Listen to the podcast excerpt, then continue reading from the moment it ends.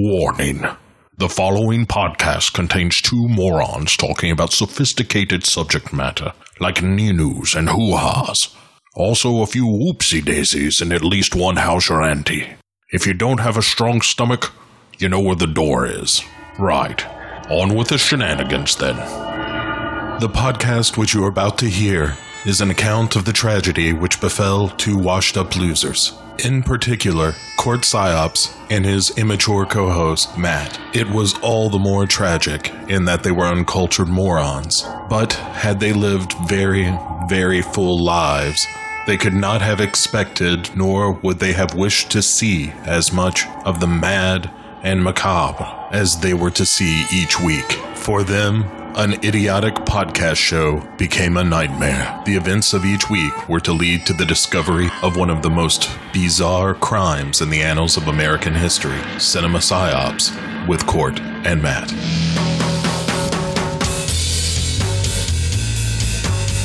What is PSYOP? PSYOPs for psychological operations is very simply the art of influencing how people feel and think and ultimately how they behave and what they do. You don't have to defeat the enemy on the battlefield. It's better if you can convince the enemy to do what you want him to do without having to fight. And that's really the intent behind PSYOPs, to convince people to do what you want them to do. So how does PSYOP fit into what's happening now? The two points I'd like to make with you and the audience is that first and foremost, PSYOP saves lives. The second thing I'd like to say, a lot of people have misconception about PSYOP. They think it's something deviant and brainwashing.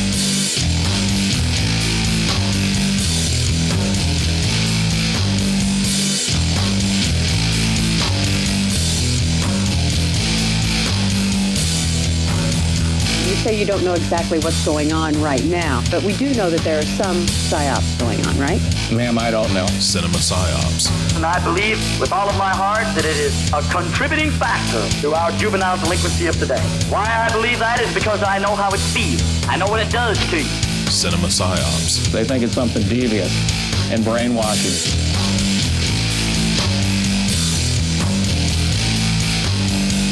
Hello and welcome to the 265th consecutive week of Cinema Psyops. Sure, sometimes I put stuff out on a holiday Monday instead of the Sunday that I normally would because I don't have to work that day and that's just how I feel about it. But I'm your host, Court. I'm the one who runs Bartertown. I'm the guy who gets to make the decision, having no say in anything at all other than basically what he writes for his reviews is Matt. So it's kind of like a capitalist society. We say it's Labor Day, but we still do work.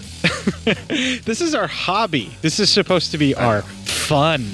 I know. I was fucking around. It's a fun time. I've been holding on to that joke for a while. It's only work in that when we cover Danzig movies, we have to work to try and make a show happen. Yeah, that's that. That's when you have to make some sacrifices. One of the bonuses of covering Veronica the week before, it makes every movie that we cover thereafter seem so much better. This this movie this week seemed like damn near Citizen Kane comparatively. It had actual acting and Yeah. editing and special effects that made sense. Fucking ridiculous. I feel so spoiled by Class of 1999 this week. What have we done to deserve such a thing? My goodness, our entertainment is actually trying to make a cohesive plot. It's actually trying to entertain me. Uh, so, Holy have you seen Class of 1999 before doing it for the show? Have you ever seen that before? Fuck. It, it, the more I saw it, the more I thought I'd seen it a couple times, but I'm not sure. Okay, so you think you may have seen it, but you're not sure. You didn't. Nothing really was Yeah. like sticking out. The reason I ask is this was a cable staple. This was on cable a shitload. Yeah, It- that's one reason why I think I might have seen it. But there's also one other thing is that it stars a lot of people who are that guy.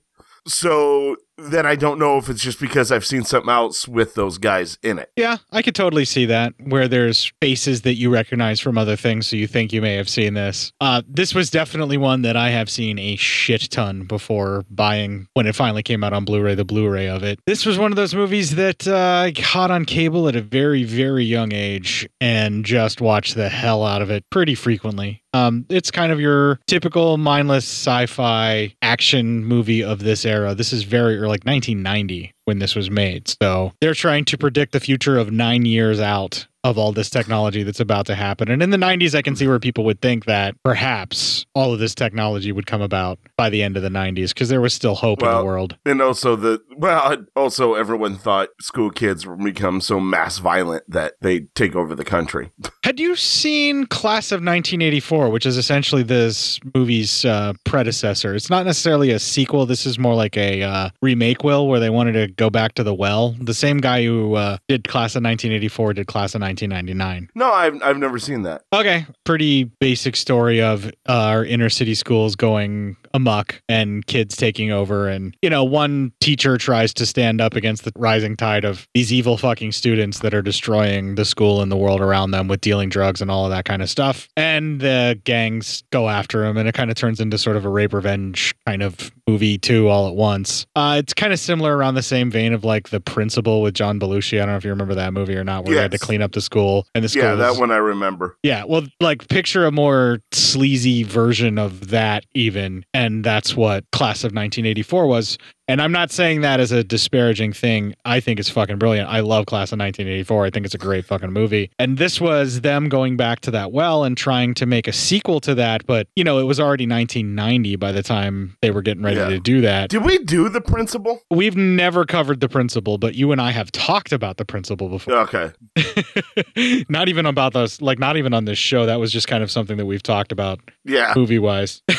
I think it came up because we were having an argument on whether or not James Belushi should have been a dramatic actor versus a comedic actor because his timing for dramatic work is much better than it is for comedy. Yeah, yeah, we were we were discussing that because I agreed with that. I did. Yeah, he's a much better dramatic actor than comedy actor. Yeah, I think he kind of got pigeonholed into it because of John's death. I think that's why Jim Yeah. Belushi got pigeonholed into doing comedy. And there's some stuff that he's done that is pretty funny, but he's better at being a straight man. He's, you know, like he's better at just playing it straight and having the comedy bounce off of him by people overreacting to things. Like, Yeah. Like Real Men and John Ritter. Yeah, yeah, yeah. Right. Exactly. Jim Belushi's best work in Real Men is basically him trying to play everything down and saying that everything's not a big deal and don't be shocked, while John Ritter melts the fuck down constantly for the whole movie. Yeah. No. Yeah. It's it's this is true. Well, there we just covered a whole bunch of Jim Belushi movies, and uh, we've We're had our done, Jim uh, Belushi Appreciation Hour. Have a happy Labor Day, everyone. Let's uh, let's go to bed. no, we need to talk about Class of 1999 because I am excited to talk about this movie. Now, there was a direct sequel to Class of 1999, which was, I believe, Class of 1999 2, The Substitute. Um, that film is moderately okay. It's moderately. That film is. I guess it's fine as well. yeah, it's okay, but that film didn't have what this film does. yeah. Which is Ed from I Northern. Exposure as a punker. yeah. There you go. All That right, is we're- Ed from Northern Exposure. no, it really isn't. I'm just fucking around. Oh, All right. fuck! It look like him. Yeah, we're going to take a little break here. We're going to play some music that's aggressively cyberpunk and industrial and all the kinds of stuff that fits in with this class of 1999 flick. When you come back, we will have the trailer. This is Bo from LegionPodcasts.com. Hey, it's been a crazy time, and when the world gets nuts, we're happy to offer some old fashioned podcast entertainment. But for some folks, getting a laugh out of a show isn't really helping these days. People who depend on tips in their bartending jobs or have been put on furlough with no pay till the worst of this coronavirus threat has passed. That's a tough spot. That's why we set up a GoFundMe for members of our community, a sort of grand scale take a penny, leave a penny. For people like myself, for whom the recent disruptions haven't kicked us out of work, well, we can drop a few of those extra pennies in the GoFundMe jar. For those who are directly affected by recent events and find themselves looking for money to pay the electric bill or keep the water on, well, how about you give me a shout at bo, B-O, at legionpodcasts.com. Let me know the situation and what you need, and we'll do our best to make life a little easier. And you can find links to the GoFundMe on the front page of legionpodcasts.com, on our Facebook group page, or on Twitter at Legion Podcasts, where it's the pinned tweet. For those of you who are able, thanks in advance for chipping in. And members of our community who need a hand, hey, here we are. Remember, stay safe, stay healthy, and we're all going to get through this together. Legion isn't just a name, it's who we are. Thanks for listening to all the shows here on Legion Podcasts, and we'll talk to you soon.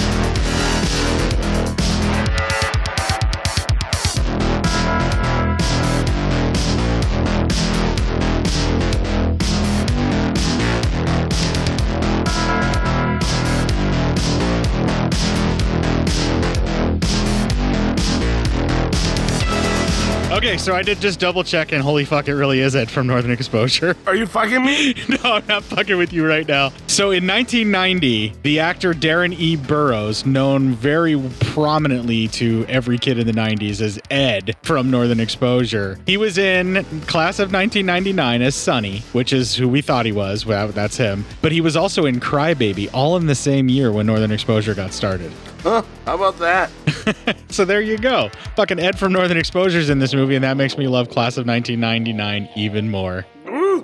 and now the trailer's gonna ruin it for everyone. Of course. In 1998, six million violent incidents took place in American high schools, including 29,927 teacher fatalities. The public school system has been reduced to a battlefield. But the Board of Education has just found a solution. The perfect solution You're next, Mr. Cope. for the class of 1999. What are you? The class of 1999. These androids were supposed to educate the students. Battle droids, Miles. Battle droids. To graduate is to survive. Okay, graduate is to survive, Matt. Uh, take us through Class of 1999. Well, then it already did that. We're done. No, um, all right. So we open up with kind of a, uh, well, kind of a description of the current happenings, and actually, we're going to open up with a clip. In 1992, there were 543,767 violent incidents in American high schools. In some cities, the areas around these schools were beginning to fall under the control of violent youth gangs. By 1997, the number of violent incidents had tripled. Gangs had taken control of large sections of these cities. Some schools were shut down. The year is 1999. The gang-controlled areas have become known as free fire zones. Kennedy High is located in the middle of a free fire zone. The police will not enter. There is no law. The Department of Educational Defense has been formed to reopen the schools and control the gangs. That vocoder voice makes you know that it is the future. Yes, we are now in the future. These are the future times of 1999. so, This um, is an alternative future for everyone. And much like a Robocop type of introduction in a business room, three cyborg teachers are now introduced to um, a, a litany of, I, would, I guess, what a principal and then other, I guess, school officials. Uh, all during this time, while they're being uh, introduced, we see a kid getting out of jail, being released. Uh, so, you know, it's probably going to have some good times coming up. Um, the kid's brother and his wastoid friend pick him up, and uh, it, it seems like they want him to kind of just rejoin gang life, and he's actually seemingly not really wanting to get back into this lifestyle. Did you recognize the sort of whiny voiced little brother that was driving the car? I've seen him a shit ton too. Yeah, Yeah. like You don't know what from, though? Shit. Not really. I mean, I couldn't tell you definitively. Okay, so most of our audience would probably know him as Homer from Near Dark. A good significant amount of them will recognize him as Tim from River's Edge. Some of the more real hardcore watched a lot of HBO when they were way too young kids like myself will recognize him as the annoying little piece of shit brother from Team Witch. Teen Witch. Yeah. he was uh I think his Richie was his name in Teen Witch. He was a fucking real piece of shit. But most people are going to recognize him that have seen Near Dark. They're going to recognize him as Homer. He was the little kid vampire Homer in Near Dark. Uh, he was like the annoying shit. He plays. He's really good at playing the annoying shit. But he's the annoying shit Tim in River's Edge. And uh, Teen Witch is the one that mostly everybody's going to recognize him from. But he's been in a ton of stuff, a ton of TV, and all of that. He basically being a short statured uh, guy that looked super young almost his entire life ended up playing a lot of kid roles like this for an extended period of time like over a decade Yeah, because he yeah he looks pretty young. So that's like him and Kristine DeBell that we were talking about with cheerleaders wild weekend where she played 16 year olds for like 20 years yeah, yeah. Um. Anyway, as they're driving home, they actually roll through some enemy gang territory. Uh, he talks shit to one of the like the leader, Hector, the leader of that uh, gang, and uh, they chase him, and he's able to like get away from them in the car chase, and uh, you know, so you already get an idea that he's kind of not very well liked by other gangs, but fuck them. It's also a good world building thing too, because you see these various cars that have been modified into battle tanks that were like old sedans or old uh, station wagon cars that the gang that they drive through, and then their fancy ass fucking futuristic Cadillac kind of car, where it looks like it was a Cadillac that they did minimum modifications to, where they like drop the headlights down and out a little bit to try and make it look more futuristic. and they Yeah. like they cut the bumper and moved it up to where the lights should be. It's just weird shit like that. Uh, that just makes no sense as to why anybody would do that to a car, even in the future. And then uh, you kind of get maybe also a feeling that this kid went to prison doing something with this Hector kid because he's like, you know, he, he was like, uh, you should have tried it. You know, when the Hector was like, hey, how was prison? And he goes, it wasn't bad. You should probably should have tried it. It almost seems like, you know, he's like, you, you piece of shit. I thought it was more like because they were trying to harass him about how much he would have enjoyed prison, and he was Oh. making a sort of uh, offhanded toxic male gay joke at the guy, where he should try it because he'll enjoy it more. Because he then then he made a kissy face at him right after he said that. That that could be also as well. So I, I was picking up something else different. Well, yeah, there's there's certainly animosity amongst the gangs, but the movie doesn't really bother to set up too much backstory on that, but uh, beyond the fact that it's all gangs vying for territory. Like you just have to push the I believe button that there is Yes. this long built up animosity between all these gangs for something more than territory. And apparently Seattle just hasn't been gentrified yet. Oh, the coffee will change it all. Yeah. oh man, all you got to get is those upper middle class white folk in there, and they'll take care of it. Uh, Yeah, because when they call the cops, the cops come running to protect them. goddamn right, and they'll blow anybody away. And they definitely know how to suck the culture out of anything. Starbucks gentrifying since 93.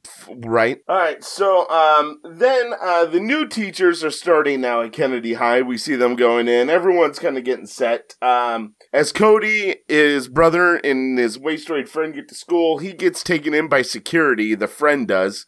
Uh, they want to search his car. Those are all And- brothers, by the way. They're all brothers. Are they all brothers? Yeah. Oh, okay. I didn't know. I thought that was just a friend. Okay, so his his older brother, I guess. Then. Yep. Um. So, uh, the little brother wants to fight, but Cody drags him away and tells him to, you know, hey, you know, just forget about him. You know, it's, uh, you know, you'll be happier you did. And then his gang members. Uh, that Cody was a member of, are start asking him if you know, hey, what are you doing? It's like you're not trying to be in the gang anymore, and that's when Cody much pretty much tells them they're like, you know, maybe we should kill you.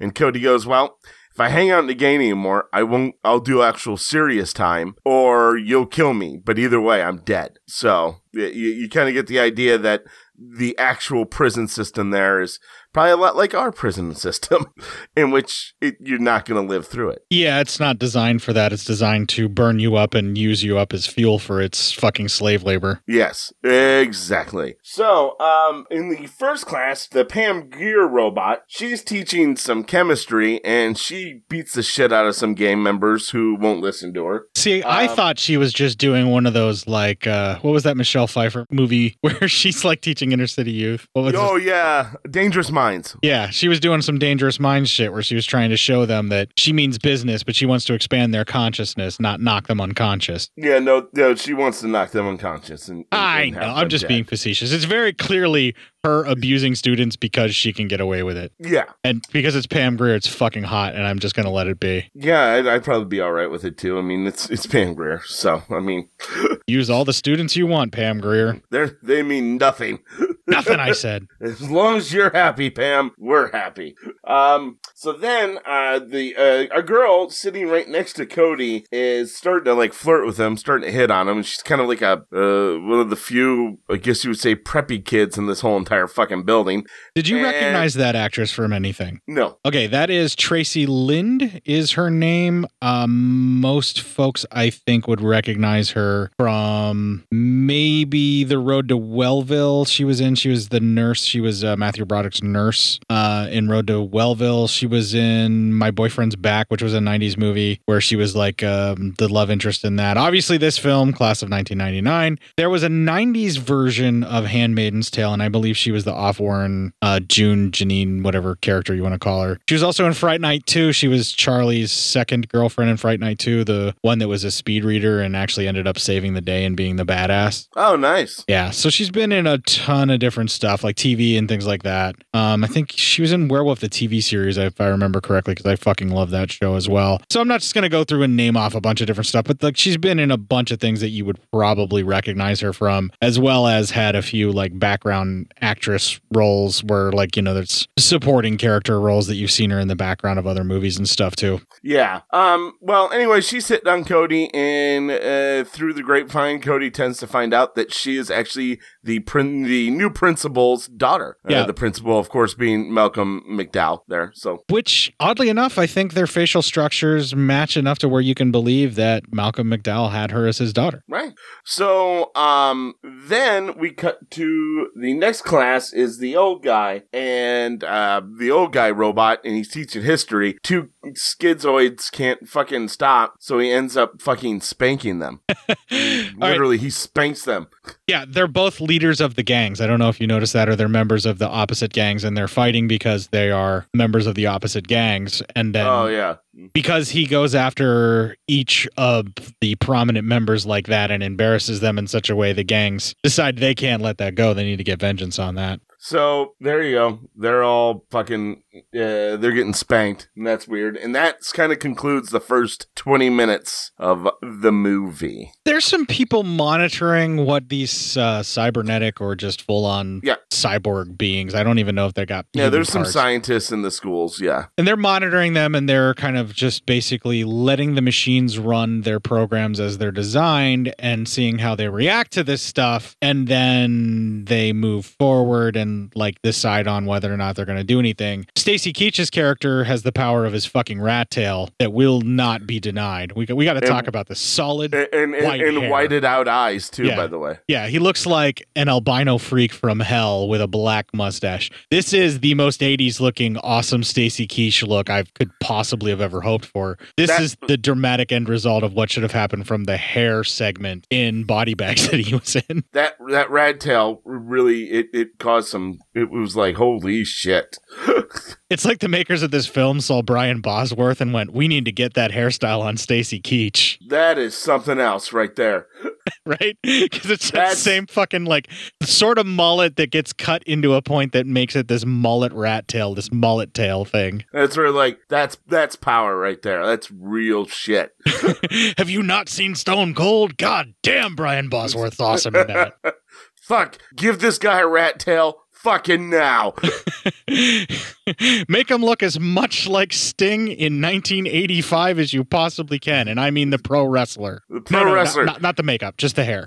Yeah, no, no, no makeup, just the hair, just the hair. just, I want people to think that apparently we uh, that uh, this is a surfer who just kind of let himself go.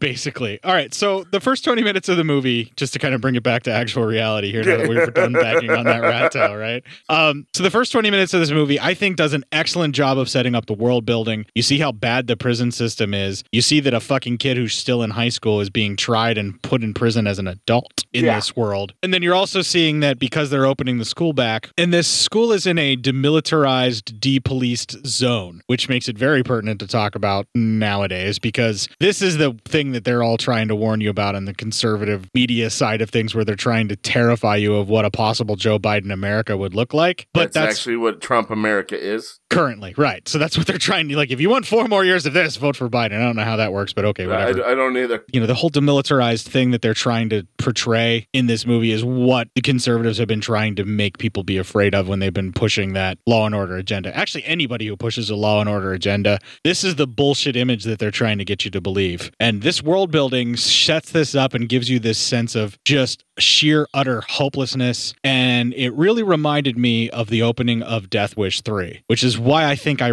gravitate towards this movie more so than i normally would because this has that same kind of feeling where you just get plunged into this world that just seems dank and dark. And around every corner more and more of this guy's life gets peeled back and revealed after he gets out of jail. We're about to get into some of the darker stuff but like things are really bad for him and they just keep getting worse and you're like well fuck no wonder you joined a gang Yeah, right. And yeah, the, the yeah the world isn't all that great. They did Uh, they did an excellent job of establishing that and every choice that our main character that we're supposed to be following makes makes perfect sense to me given the lack of options that he has. Like I can't really fault a lot of the decisions that he's making. And especially here like he's just gotten out of prison and he's just trying to walk the straight and narrow and be a lone wolf and just do what he has to do to try and not have to go back to jail. And that's his main focus. So much so that he's like, "Look, you guys don't know what it's like. Even his own family he's willing to throw under the bus like his big brother." Yeah, he's like, I'm not going back to fucking prison. Yeah, he's not. Um, he's not going to fight a security guard in the school parking lot just so Yeah, his the- big brother can feel good about himself. The first the first day he's gotten out right. Yeah. The very first day he gets out. Right. because his older brother's fucking hooked on drugs. Right. Um, all right, so then we start with the next 20 minutes. Uh, Cody goes home. We can't even see what a shit life he has to live. Uh, that his mom is a mess. She's also addicted to drugs. And her and his little brother get into a fight over drugs. Um, They're fighting for the drugs. They're trying to get the supply. Yeah. He ran in and stole drugs from their mom so that he could give it to the older brother who was all beat up and cut up because he got left behind. And the and, mother. and also the history teacher did that to him.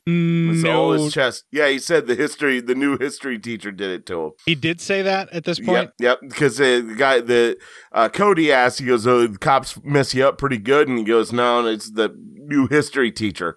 He goes, "Something's wrong with that guy."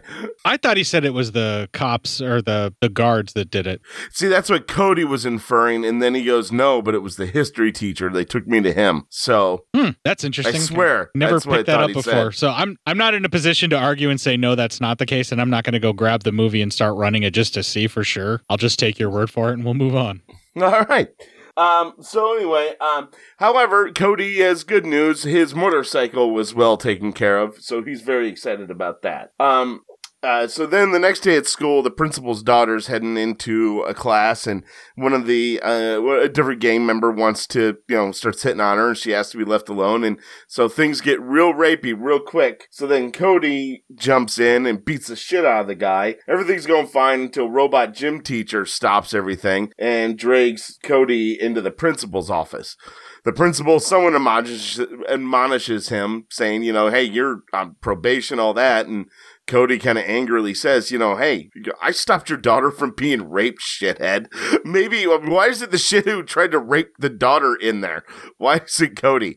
Did you recognize the gym teacher guy? Did he pop up or He's been in everything. Yeah, I've seen him in a lot of things. I don't name one thing right now, but I've seen him. I would say the one thing that most people would recognize him from is in the 90s version of The Stand. He was one of the yokels that kept giving Nick a lot of trouble right before shit hit the Yes. fan. He was the Yes. leader of the group that beat him up. He was the one with the ring, and then he was the one that was like still alive, and Nick was taking care of him at the very end. A lot of people will recognize Yeah. him from that. Like, that's what I always think of right off the bat when I see him. I mean, granted, he's been in a shit ton of movies and TV and all of that kind of stuff, but like that's the one that really definitely pops for me was. And he's always kind of an asshole. yeah, I mean, like he played a bad guy in The Replacement Killers. He was a bad guy in Last Man Standing, the Bruce Willis movie that's basically just a take on Rashomon. He was Okay. he was one of the fucking bad guys in the second Under Siege. I think he was like the main bad guy that uh, he was supposed to go up against. He was in a fucking. I know he was in a Jean Claude Van Damme movie. I just can't remember which one off the top of my head. But usually he plays a heavy or he plays one of the bad guys that people are supposed to go up against. You know, like just like this badass because he's a big, foreboding looking dude. It was fucking Death Warrant. That's he was a bad guy in Death Warrant. That's what it was. Okay. but anyway, yeah, I had to look it up just to see. But anyway, um, the guy's been in like a ton of stuff, and it's Patrick Kilpatrick is his name. I recognize him from he is the bad guy with the diamond tooth in Remo Williams. The Adventure Begins that Remo ends up having to fight at a couple of different turns, and then as we were kind of discussing earlier, the main bully guy that's like the small town piece of shit that confronts Nick at the beginning of the stand right before stuff starts popping off, and then the disease hits, and Nick has to take care of him. Yes, yes. So yeah, the gym teacher's been in a lot of stuff, and Uh, And so also, anyway- I mean, we're skipping over Pam Grier, and we, we haven't talked Yeah. about the history teacher just yet, but Yeah. just wanted to mention that guy, Patrick Kilpatrick. And like, I don't think I have to go through the litany of things that Pam Grier's done. I think everybody in our audience knows now. yeah, About what Pam Pam, Grier. Grier's done. Right. Yeah, I, uh, yeah, yeah. Um, and so the principal excuses him. Uh, he has to go to gym. So now they're in gym, and the robot guy, he's being a prick to one of Cody's friends, trying to make him do 200 push-ups. And he's kind of just being a general, like, fucking bully prick. And so when class is over, he has Cody stay behind, and he pretty much beats the living fuck out of Cody. Beats the living fuck out of him by, like, a lot. And I mean, like, bashing his chest to the point where he's bleeding out of his fucking mouth. Yeah, he, And- he uses his robot weight and he does it under the premise that he's trying to teach him how to wrestle. And then when Cody Yeah. actually does a good job of wrestling with him, then he decides that it's time to beat the fuck out of Cody. And yeah, he fucking flattens him good for talking shit to him. And then during all this time, um, the kid who he's being a bully to gets high on edge and then grabs a gun and he kind of peters out and he really can't hold the gun very well because he's so high. But the teacher gets up and snaps the kid's neck and Cody passes out after seeing that. Well, that Um, and also after having his chest caved in by a Yeah, yeah, heavy also- robot. He, just getting the shit kicked out of him. Yeah.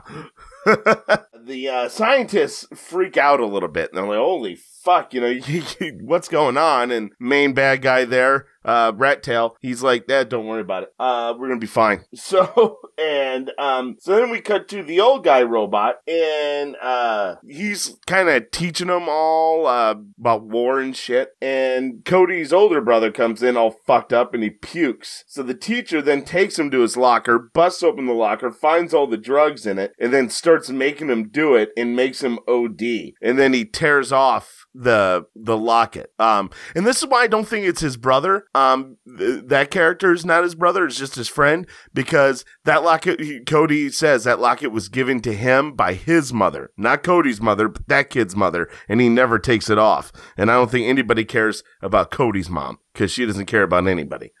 I do believe that they might have the same dad, but different Ah, different so moms. half brothers. Yeah, that's gotcha. my thought. Well, anyway, he has that pendant, and he comes back into class, starts talking, and Cody actually sees it. This is when Cody starts to realize that something is amiss, something is Yeah. not right. I mean, he just got the ass kicked, and now I think you know he's probably wondering, well, maybe I didn't see the gym teacher break that kid's neck. Maybe I was so fucked up after getting my you know the shit beaten out of me. So now, but he's probably now like, okay, well, I, I think things are bad. Um, Things are being tough all over. yes. Well, the principal meets with the teachers, and that is our next clip. Does anyone have an explanation? Ingestion of 8,000 milligrams of ethyl dimethyl will do that. Break the boy's neck? Pulverize his jaw? The effects of habitual use are indeed disturbing. Mr. Hardin, you beat that boy. Only in self defense, Miles. The filthy little punk was armed with a dangerous weapon. And he was out of control on narcotics. Ethyl dimethyl is notorious for producing acts of superhuman strength. Mr. Langford, the news crew is here. Thank you, Wanda. You'll have to excuse me. I have statements to make, people to placate. Dr. Forrest, we'll discuss this later. Alone. Of course, Miles. Whatever you say.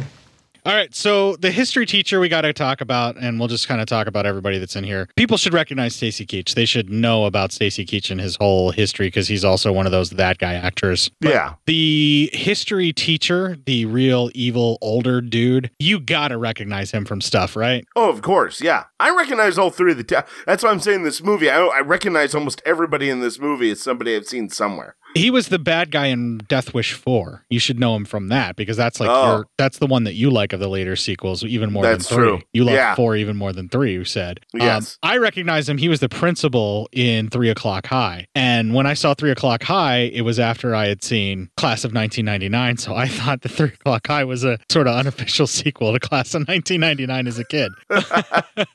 but uh, he was the principal, Mr. O'Rourke, and Three O'clock High is I can't recommend that enough. That's a fucking amazing movie. Yeah, so Class of 1990, Delta Force, bunch of other fucking movies as well. Bad guy in uh, Death Wish 4. Uh, I know he popped up in Hoffa. I think he was even in one of the episodes. He was like a sheriff or something like that in the Adventures of Brisco County. And he's done a bunch of fucking background uh, supporting type actor role where you needed somebody to be badass and just talk with a New York a- accent. I'm trying to think. There's there's definitely a movie that I saw him in that I think it might have been a Larry Cohen movie, but I can't think of which one it was off the top of my head. So I'll just move on. But anyway, bunch of stuff for John P. Ryan.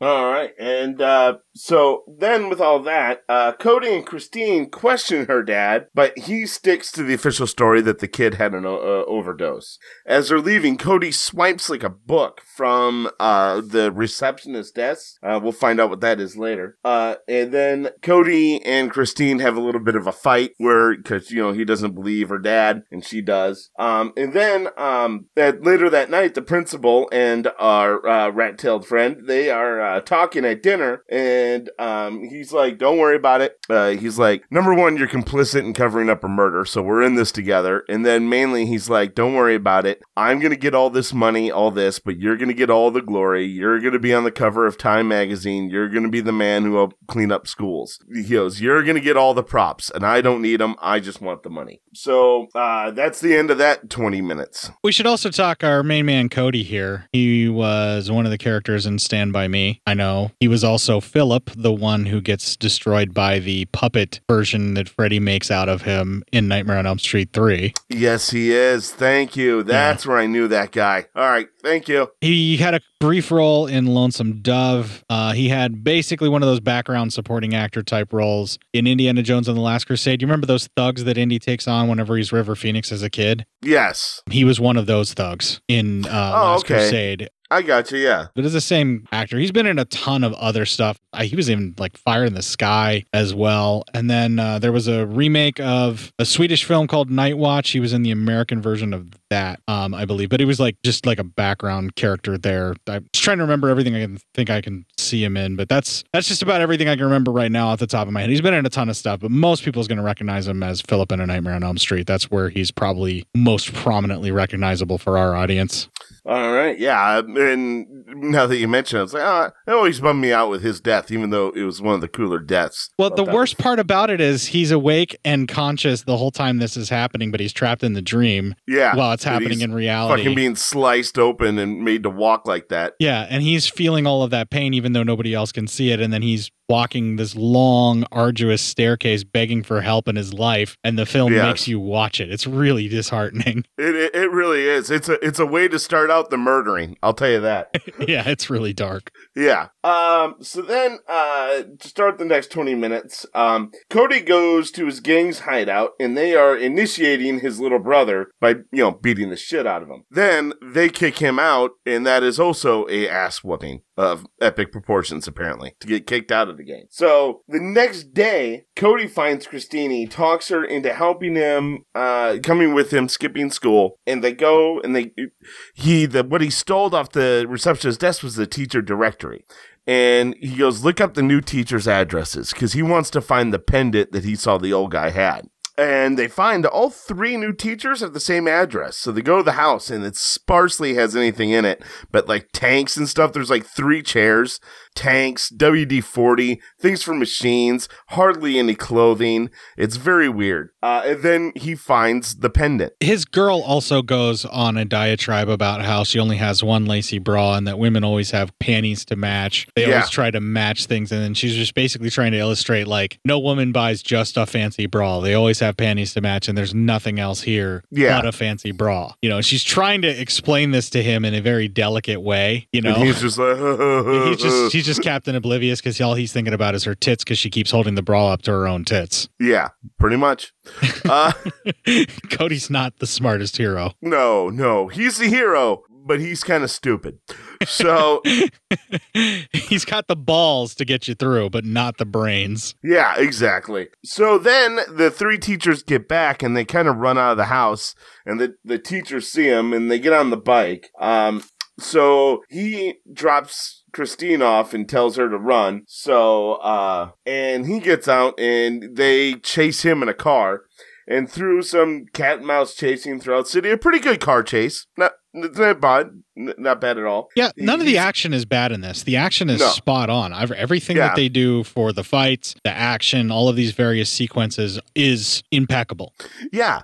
And they um they get the he gets them to drive their car off of unfinished bridge into the water. Yeah, they're so focused on attacking him that, you know, he just basically leads them off the edge of the bridge and they don't even care. Yeah. So um later on uh, he gets home and he's talking to his brother and uh they're kind of you know making up and shit like that his little brother. And then the teachers are emerging from the water and they say that they have to do something different. Now it's time to go to war. And then uh he and his little brother play some basketball and he has to leave so he can do his homework and all that kind of shit. So later on that night the teachers jump Cody's little brother. They chase him down and kill him. This was really creepy Yeah. how they're driving past him in the car and they trick him into the car and shit. It's just really Well, they say they trick him into the car. They they stop him there, and then they go, "Well, you know, gang activity will lead you nowhere." And he goes, "What do you want from me?" Uh, and she goes, and then Pam Grier goes, "We just want to teach you a lesson." And then the gym teacher goes, "I want to kick his butt." And they must have ran out of how many swears they could put in a movie. so uh, they chase him down and then they kill him. And then later on that night, the Laters jump another different gang, a, gang, a guy from the other gang, and they light him on fire and throw him through the window of that other gang's hideout. Yeah, so they are like, it's it's wartime. They're setting up a gang war. Right. They're trying to get one gang to fight the other gang by killing opposite members and blaming the opposite gangs. It's a pretty Yeah. standard thing. It's basically like grabbing your princess and taking her from Guilder all the way to Florin or whatever that nation was and killing her over there. So Yeah, that yeah, you can start a war. It's inconceivable, Inconceivable. but it works. It's, it's it works, but it's inconceivable. You are trying to kidnap what I've rightfully stolen. Uh, yeah, I love that. That whole conversation's great. Uh, okay, so Cody is driving out and he finds the rest of the gang with his brother's dead body. He freaks out, yells at them to reinstate him, so they beat the shit out of him, and he wants to go to war with the other gang because the other they the in blood written on the basketball is like meet at this place at what time? Well, For- it's, it says for- for war. Warren. Yeah, it says like war zone or whatever. So apparently they Yeah. have this designated area to to shoot out by the docks or whatever, and that's what that is. The uh, scientists are getting worried because now the teachers are nowhere to be found, and that's our next clip. Check nine again. What about Forrest? He's on his way. Why the panic, gentlemen? The teachers are not in their room, sir.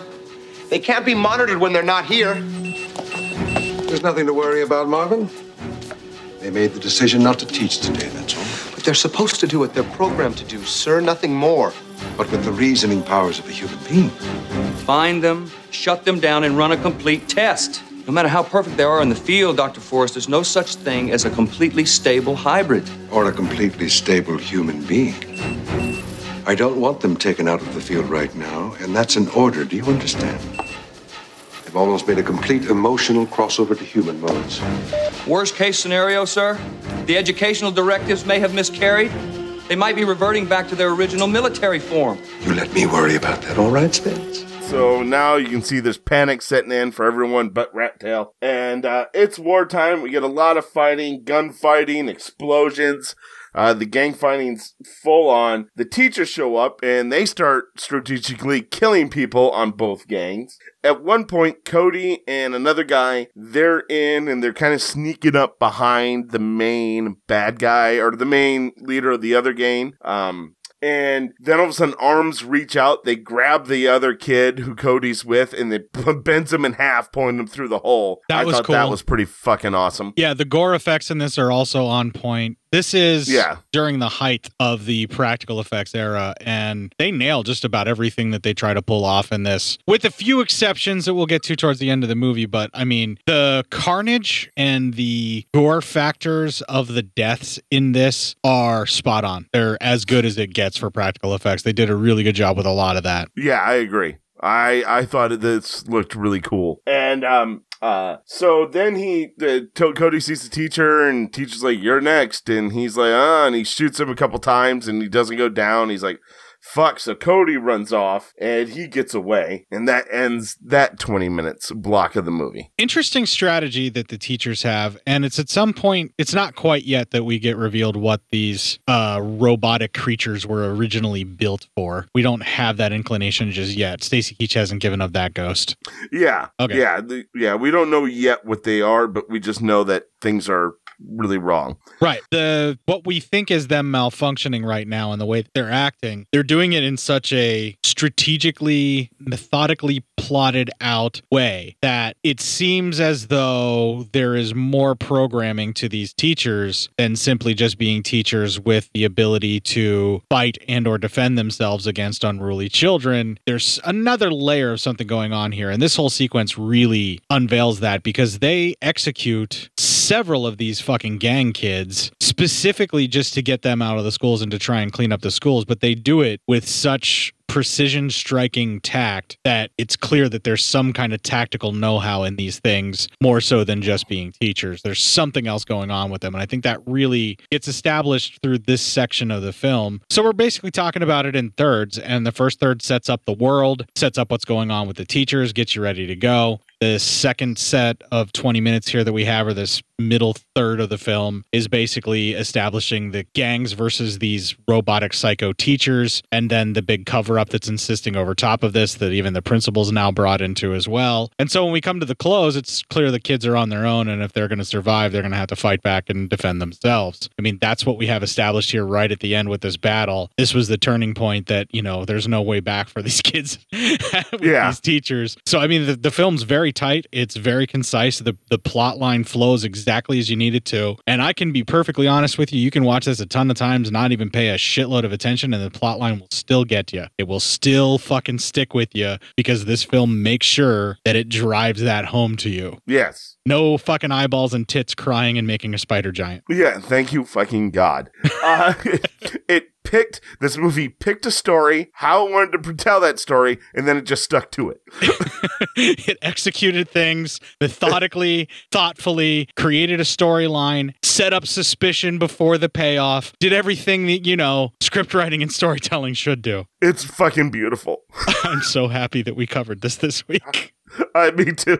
So we go to the last one third now of the movie. Uh, Cody then uh, talks to his gang and he tells them what he saw about the teacher and everything, and they're all kind of freaking out about it. Then Cody talks to Christine, and her dad was already told that they were at the teacher's apartment, and so they're all kind of. Her dad doesn't want to see t- him either because, of course, the teacher lied. Uh, but then the principal he talks to the fucking robots, whatever they are, in our next clip. You know, you people have had total freedom.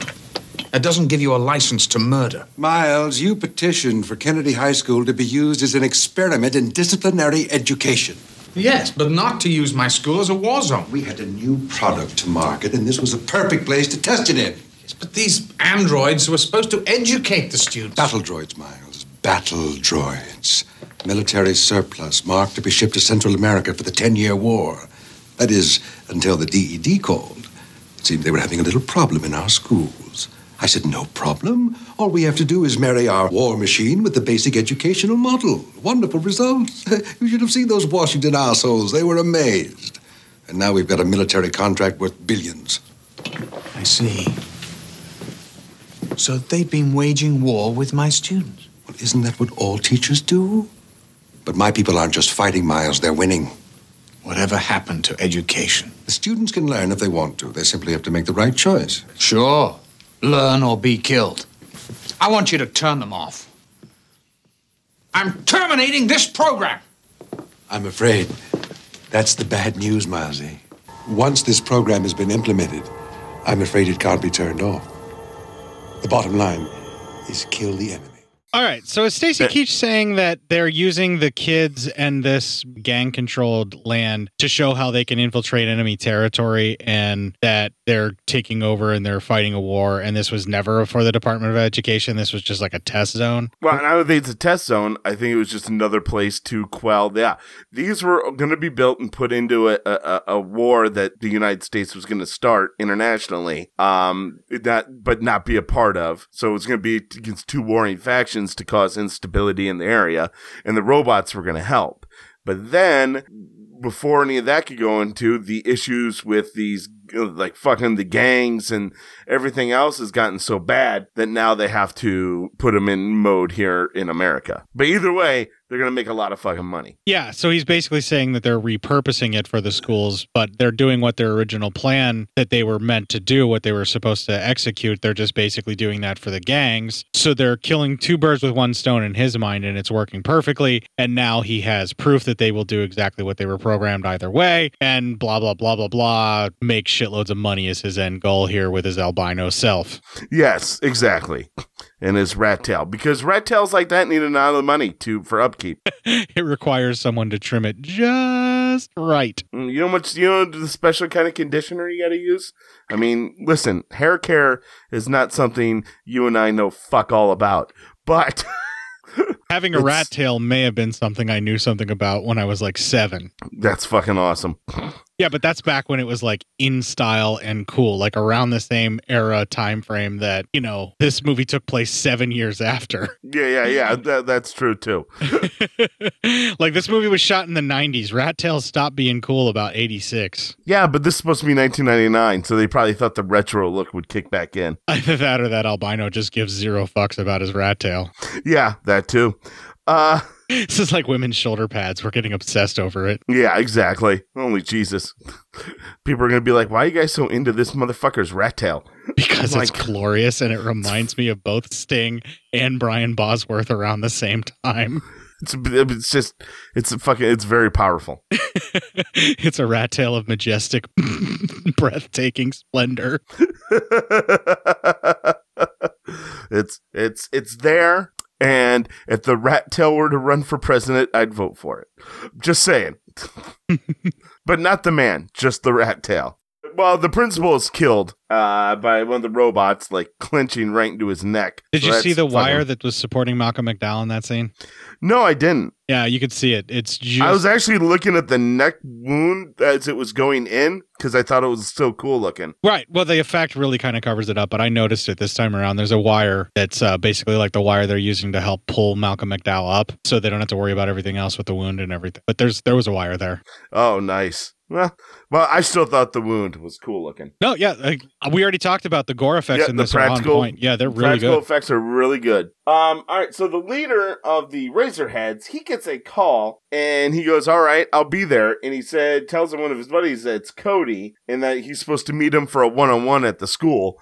And the guy goes, "Do you trust him?" He goes, "Yeah, yeah, just like I trust a vampire for a blowjob."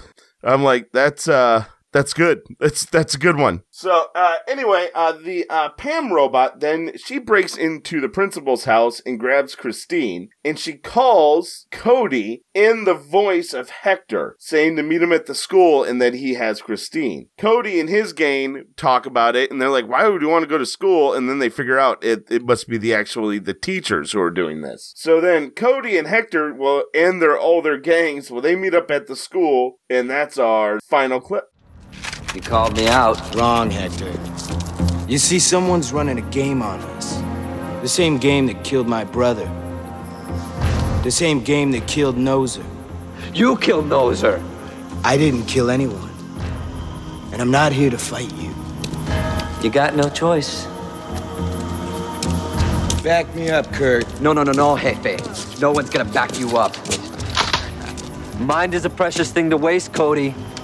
Don't make me waste yours. Inside this school are three inhuman teaching monsters. The ones running this game. They kidnapped my girl. They killed Sonny, Reedy, Mohawk, and Noser, an angel. I can't believe you. You're fucking talking shit about your own brother? And Sonny was an edgehead, man. He OD'd. One of these teachers killed him and took this. It's got his blood all over it. You gotta know who your real enemies are. Now I'm going in there to waste some teachers. You with me?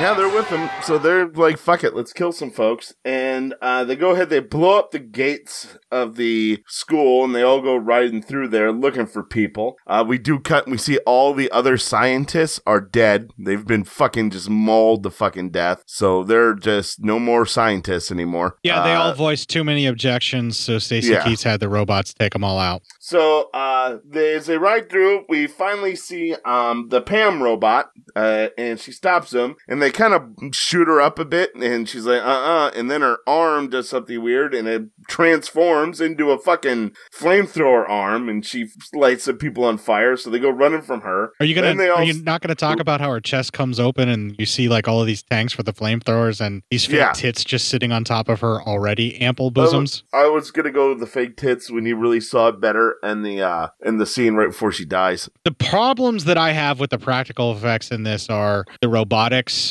They don't. I don't want to say make sense. That's not the quite the right way to go about it. But whenever the robotics are revealed, um, the way they go about accenting where the robotics are supposed to be make them less believable because they're building this huge chest appliance over top of Pam Grier's already ample bosoms. And Yeah. when they do the reveal of the gears underneath, you can tell that she's yeah, it's just- a weird. It's it's a weird walk she has to do. Right. She's uncomfortable and she can't hold herself in such a way is because they're trying to cover up her body by making this robotic body go over top of it. And the, the way that they're lighting it, the way that they show it, she just looks humongous now because she is, because they have this huge thing built on top of her, uh, you know, her body and it just doesn't work right. And it's all supposed to be covering up her breasts, which, you know, you can see where they're trying to do that with the way that they did the makeup and it just doesn't quite work. And then they have the two giant rubber falsies over top of that. I'm guaranteeing you that probably put like another 35 40, maybe 75 pounds on her. Oh, alone. yeah. No wonder she couldn't walk right. And she gets it the worst out of everybody for the makeup to look like a robot.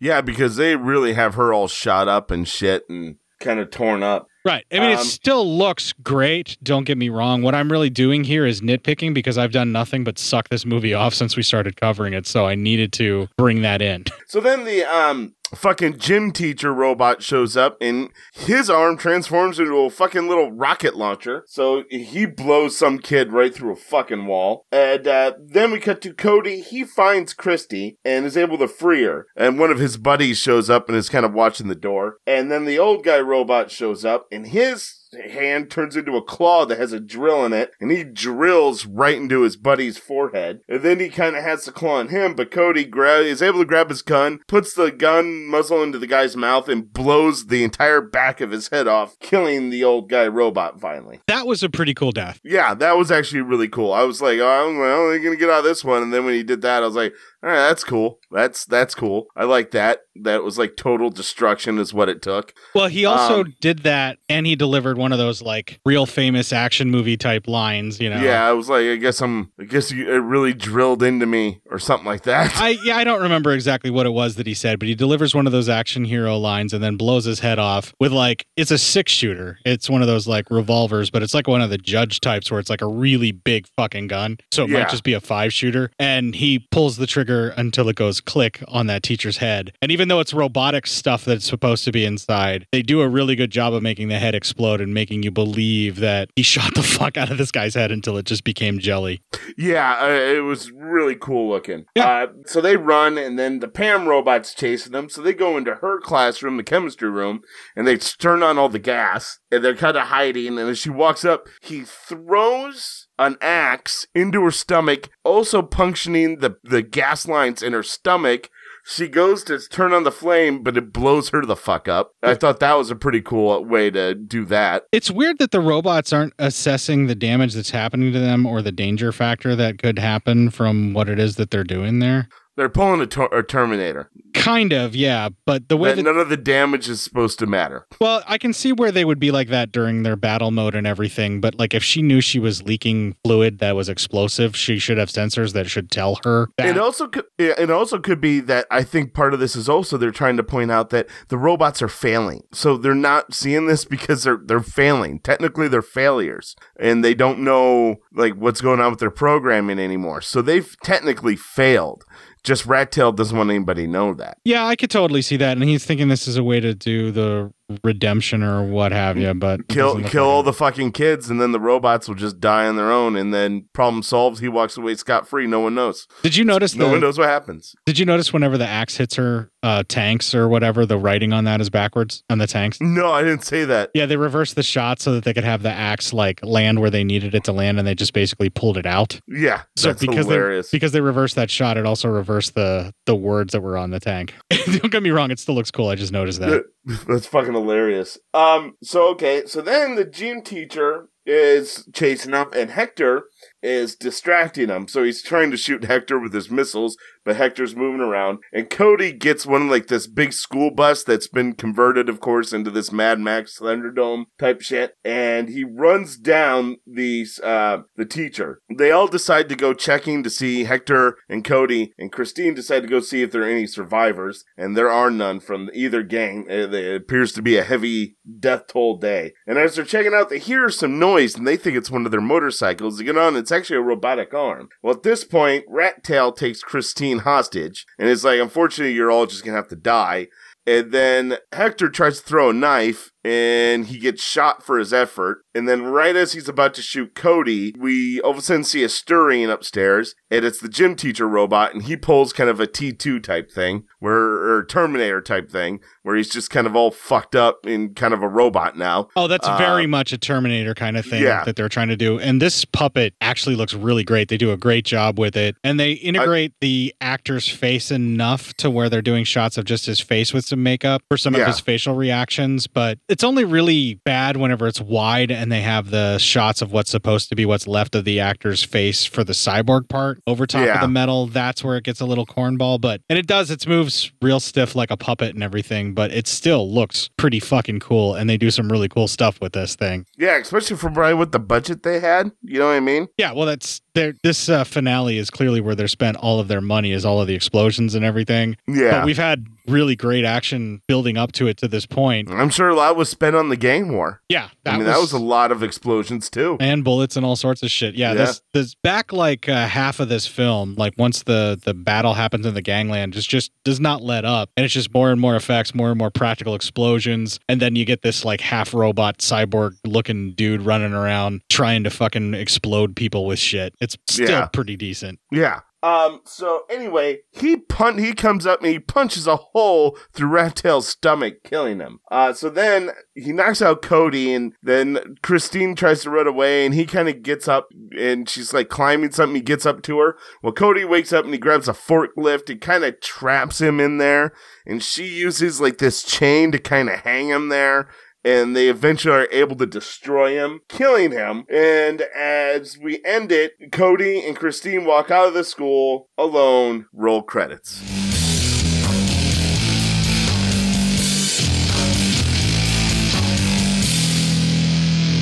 The way they kill the final robot, the gym teacher guy, is really fucking cool. So he's choking out or trying to do some stuff to Christy, but he's like also rapey robot time while he's doing it. It Yeah. just feels creepy and greasy while he's doing this shit. And then all of a sudden, out of nowhere, a fucking forklift drives through the robot and spears him, but also misses Christy. It goes through just enough that it misses Yes. the chick. And Because at first I'm like, oh my god, did he just kill his girlfriend? Because Right. hard, hard. right and then she's got a hold of the chain and he's like like trying to choke her with the chain or some shit like that i can't remember exactly what it is but then cody has her wrap the chain around the robot's neck and then he just basically starts doing wheelies until he tightens the chain so much it rips the head of the robot off which is fucking amazing and you hear the robot screaming and like being filled with fear which doesn't make sense but is still kind of cool Yeah. Yeah. You know, and it's just like a really great way that like he just rips the fucking head off the last robot to kill him, and then they're off to their bright future after the lawsuit that will happen from this corporation that's going to settle for a whole bunch of money in an NDA. Yeah, yeah, they're all gonna be fucking rich,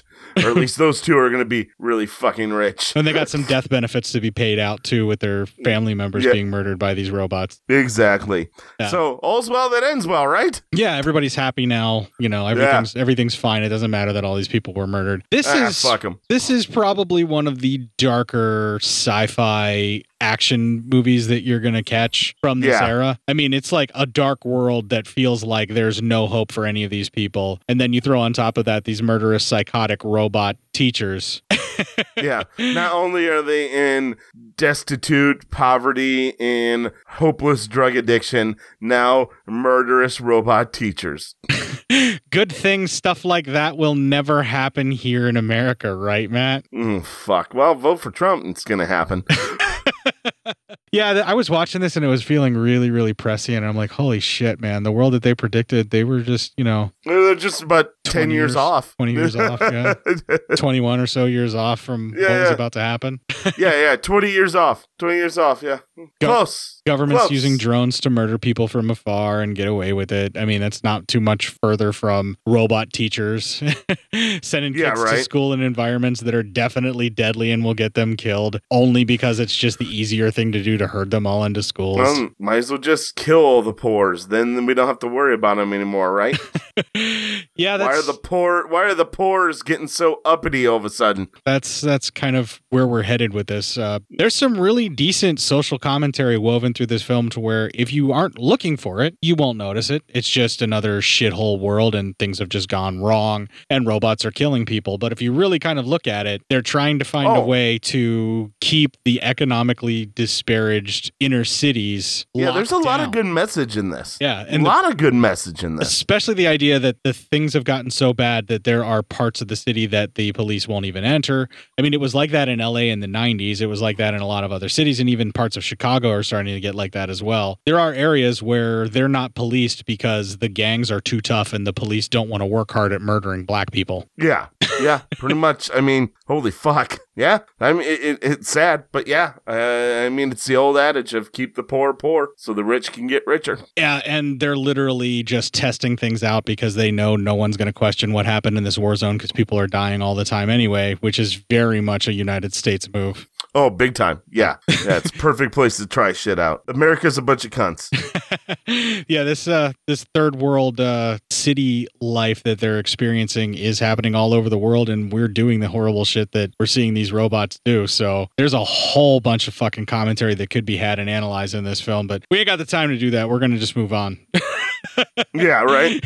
yeah, it's it's an excellent film. I highly recommend it if you haven't seen Class of 1999 yet. And believe me, we haven't really spoiled anything. We've gone through this very quickly. There's still tons of little things in this film to enjoy. The practical effects alone are worth the price of admission if you can't find it on Prime or something like that to watch. Yeah, yeah, exactly. I think I'm good. You ready to move on? We'll uh, we'll do some psyop news and call it a day. Yeah, let's do it. All right, here we go. Gonna take a little break here. We're gonna play the Corrupted Youth promo. We'll have a little bit more of that cyberpunk music that I'm so hooked on because it fits for this week for sure. And when we come back, we'll do the psyop news. Taste colors beyond any known spectrum as phonic euphoria cascades into your consciousness. Observe the laws of physics no longer applying to an existence that confines. Space and time will unravel and reform to a screaming new dawn, bursting with infinite possibility. It's as easy as listening to the Corrupted Youth podcast, where the father son duo of Dan and Brennan explore the latest blockbusters, classic genre films, and the schlockiest of Golden Age VHS rental store flicks in spoiler heavy fashion. Corrupted Youth Podcast is available on Podbean, Apple Podcasts, Spotify, Google Play, and more. Take a break from reality, unlock your infinite cosmic potential, and become a dongle.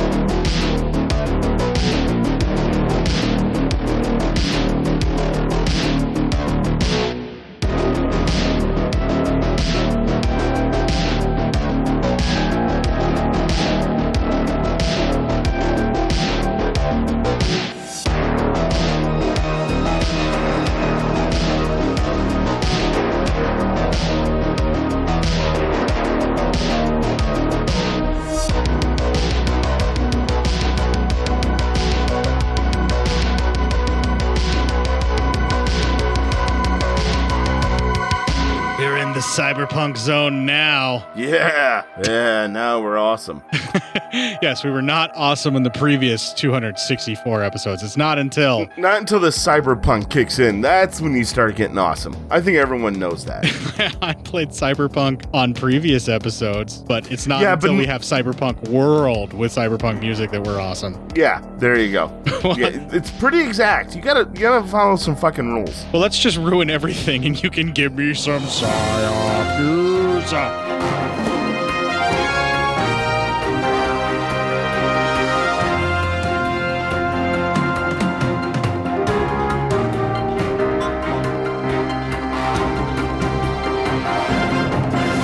Uh, it's from Chris. That's our man Chris on the ground in Wisconsin reporting. Yes, good guy. Good guy. Um, anyway, alarm pilot tells LA's tower we just passed a guy in a jetpack. FBI now investigating. I got Botox in my scrotum. What does that have to do with the jetpack? I have no idea. I just sometimes like people to know what I'm doing. America You is a bunch of cunts. I think uh, people care about my uh, my needs, and uh, so there you go. Uh, but the FBI, yes, has uh, launched an investigation after an American Airlines pilot said he saw what appeared to be a man flying with a jetpack Sunday night near Los Angeles International Airport. And Satan's cock. It, whoa, holy shit! And Satan's cock. And Uh, that's Satan's an cock. act. That's an active. That's an active night. Uh, that's a very active night. He must have Shut up. Are you talking about penises? penis. Uh, anyway, they say Tower. Uh, the uh, pilot was quoted as Tower American 90, uh, 1997. We just passed a guy in a jetpack. The first American Airlines pilot states in a call to the control tower. That or they just Amer- had a bukkake mouth party. I, I, you know, I don't know what they're doing on the plane. Um, I don't think they'd be doing that, but what do I know? All right? Shooting a fucking hot Uh, load all over this dog. That seems not to be that. I mean, why would you do that? Poor fucking dog. I'm just saying that. It's micro Um, penis time. And then, so then the dispatcher was asking if they were off to the uh, right or left side, y- y- which has to feel nice when they're taking you seriously like that, you know?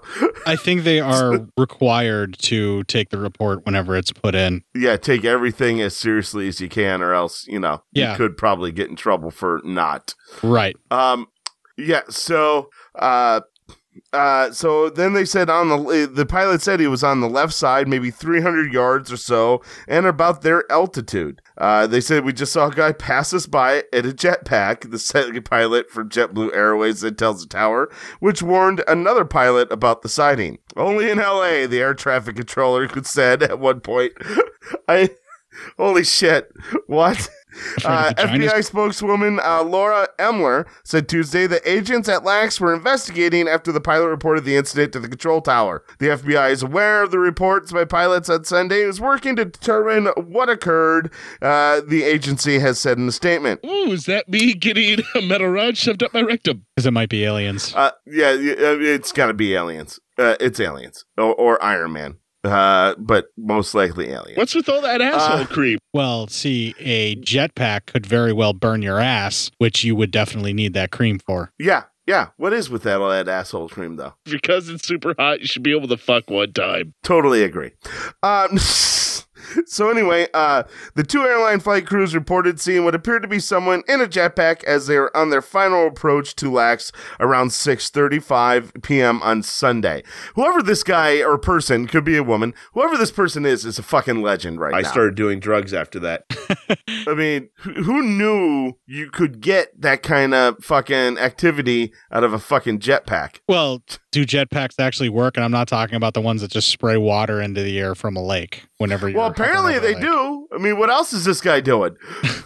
Uh, it could be a drone disguised to look like it's flying a human being with a mannequin. Oh, maybe, maybe. I mean, I've seen somebody that outfitted a drone to look like it was a Grim Reaper flying across the sky to freak people out and chase them with it. That's true. I mean, I don't know why I have to go ruining our good time. But uh, they say everyone's looking into these reports now. So, um, Shoot uh, some fucking ropes. Richard Winton is an investigative crime writer for the Los Angeles Times and part of the team that won the Pulitzer Prize for public service in 2011. Uh, oh, fuck. I'm sorry. This is just that guy who wrote the story. That was his thing. So never mind. Uh, but there you it go. just to Uh, pull it. Either A, uh, somebody dressed up a drone looking real nice, or B, somebody made an incredible new dra- jetpack. And tested it out by an airport so people could see and report on it. Yeah, yeah. And and now we have Iron Man flying around, and you're like, well, fuck.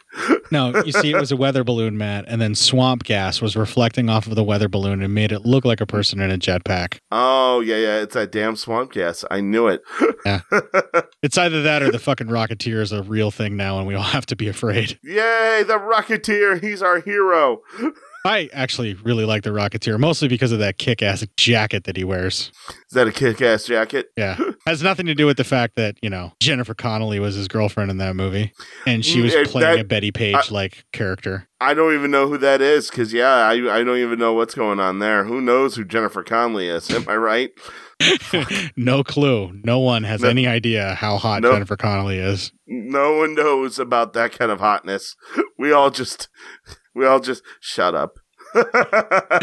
well, speaking of shutting up, I think I've had about enough for this fucking episode. We're going to cut this one short. So we're going to play the Ending Legion promo. We're going to have a little bit more of that synthwave style music. And when we come back, we will close out this 1999 centric show.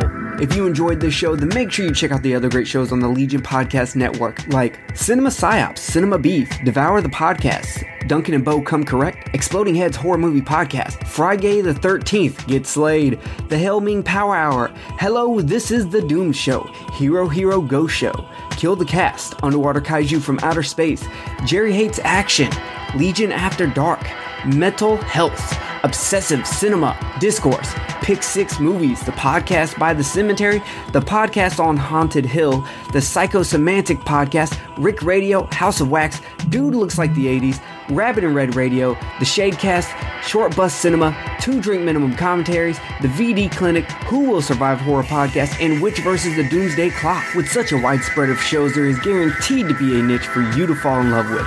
Horror, politics, movies, books, sex, music, commentaries, health, video games, kaiju, action, news, comedy, and opinions that would most likely get you killed in some parts of the world. We are proud to bring you some of the best podcasting in the world. Check us out at www.legionpodcast.com, iTunes, Spotify, Stitcher, YouTube, and any other dark corner of the internet where podcasts can be found.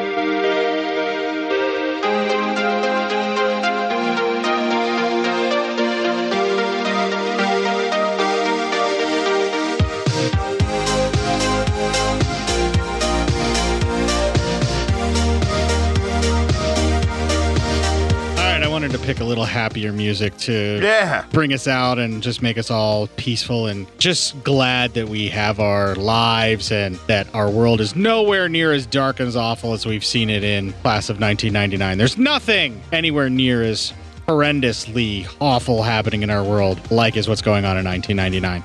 I wish you weren't so fucking awkward, bud.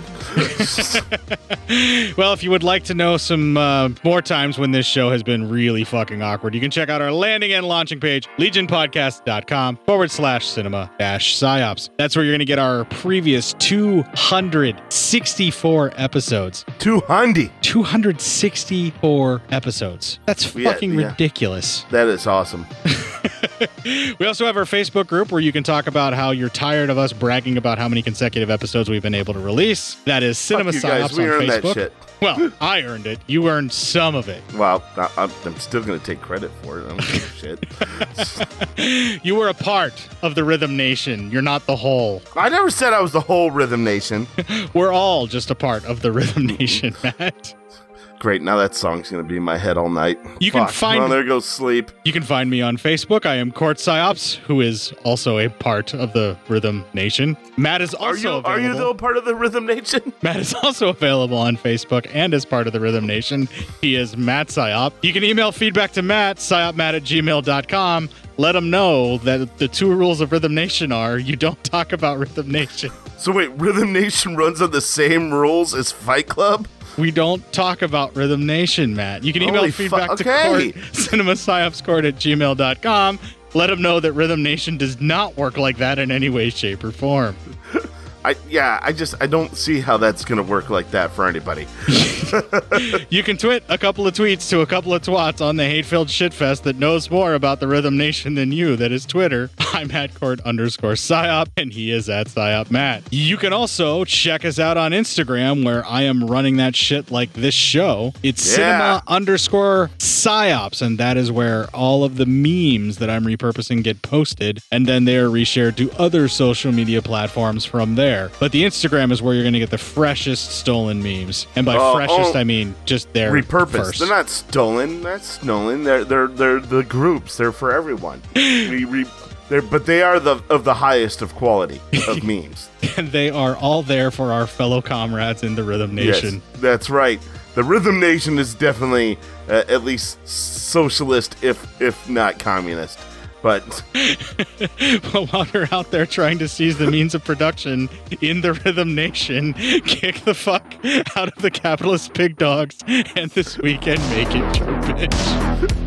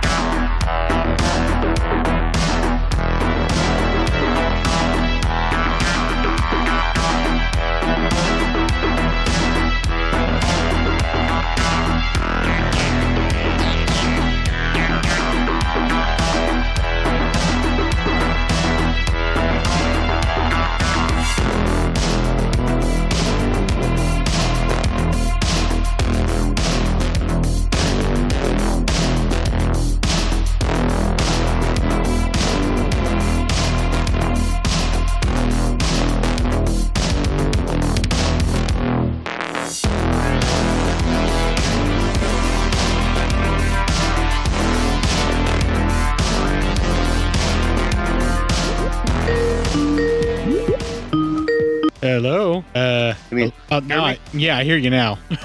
Your Skype get reset on you like it did to me. Uh, maybe. I don't think so. Hold on. Uh, ev- Everything looks to be. As long as your recorder gets your microphone, it's fine. And as long as I can understand you while we're doing this, it's fine. Cool. yeah, my my yeah, my Audacity is picking up my microphone. So. All right. So you're recording? And I am recording now. One, two, three. Okay, I am rolling on my side, so I'm good to go if you are. Kind of just want to get this episode uh, out of the way so I can go back to enjoying my day off. right? All of us, yeah. All right, so uh, I guess here we go then. Here we go. Beats a living fuck out of Tony. Or uh, out of Cody. Tony. Cody. Beats a living fuck out of him. And Three O'Clock High is, I can't recommend that enough. That's a fucking amazing movie. I'll have to try and see if I can claim that on Bite Size Cinema before somebody else covers it. see if I can talk RJ and McCready into talking that movie with me. Uh, a bunch of Why other don't stuff. we do that movie? Well, we totally could, yeah. But it's more fun to talk about 80s movies with RJ than you. Fuck. I get it. Uh, he had basically one of those background supporting actor type roles in Indiana Jones and the Last Crusade. You remember those thugs that Indy takes on whenever he's River Phoenix as a kid? Yes. And um, he was one of those thugs in uh, Oh, Last okay. Crusade. I got you, yeah. I, th- I think he was wearing like one of those um one of those like golfer type uh, Scottish hats where they like sew the the fabric down to the brim so it makes this like flat line. I forget what they call them for the types of hats. My wife likes them and she makes me wear them because she likes how they look on me. But uh, he was wearing one of those backwards and then he had like his red curly hair sticking out of the sides. But it's the same actor. He's been in a ton of other stuff. You are trying to kidnap what I've rightfully stolen. Uh, yeah. I love that. That whole conversation's great. All right. And I've lost my place. that is awesome because you started talking about the Princess Bride. Fuck. It is what it is. It is what it is. For the longest time, I was convinced that the girl who grabs the basketball and slams it against the wall and starts screaming and all that, I thought that was another Nightmare on Elm Street alumni. I thought she was the female lead with blonde hair from Freddy's Dead, but it's not the same actress. Oh, okay. But I was convinced it was when I was a kid. Because we already had an Elm Street alum, and you know, ever since just the ten of us, I was convinced that if one Elm Street alum is in your show, you have to put in at least two others. Well, well, yeah, I mean, that's maybe not such a bad thing. We should probably write a letter. A strongly worded letter. A, a strongly worded letter. To so, have a movie from the '90s correct that mistake. yes. God damn it, Court. If you don't stand for anything, you'll fall for everything. I think the time has passed on making that happen. All right, fine, but fuck it. Yeah, just like I trust a vampire for a blowjob. I'm like, that's uh, that's good. That's that's a good one. That's Gotta good say, one. vampires give the best head, though. What? That the, the teeth thing. Careful. Yeah, but you know, there's ways around worrying about the teeth, and you know, vampires suck really good. Ah, well, there you go. Right. I mean, it Um, still looks great. Don't get me wrong. What I'm really doing here is nitpicking because I've done nothing but suck this movie off since we started covering it. So I needed to bring that in. Well, yeah, maybe ease up on sucking its metaphorical dick for a little bit. No, I was actually planting its actual movie cock. the actual, the actual real cock of the movie. Yeah, the actual, real factual cock of movie. The factual. It's actual. Let's just stop being silly and move on. We're getting close Yeah. to getting this finished. Uh, I'm a little punch drunk. Hold on. Um, okay.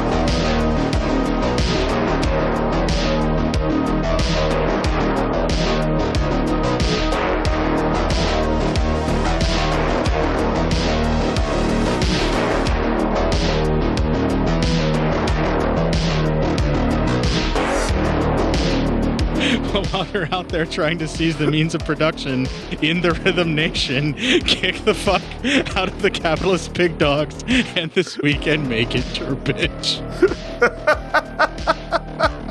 All right, we gotta end it. Yeah, I'm good.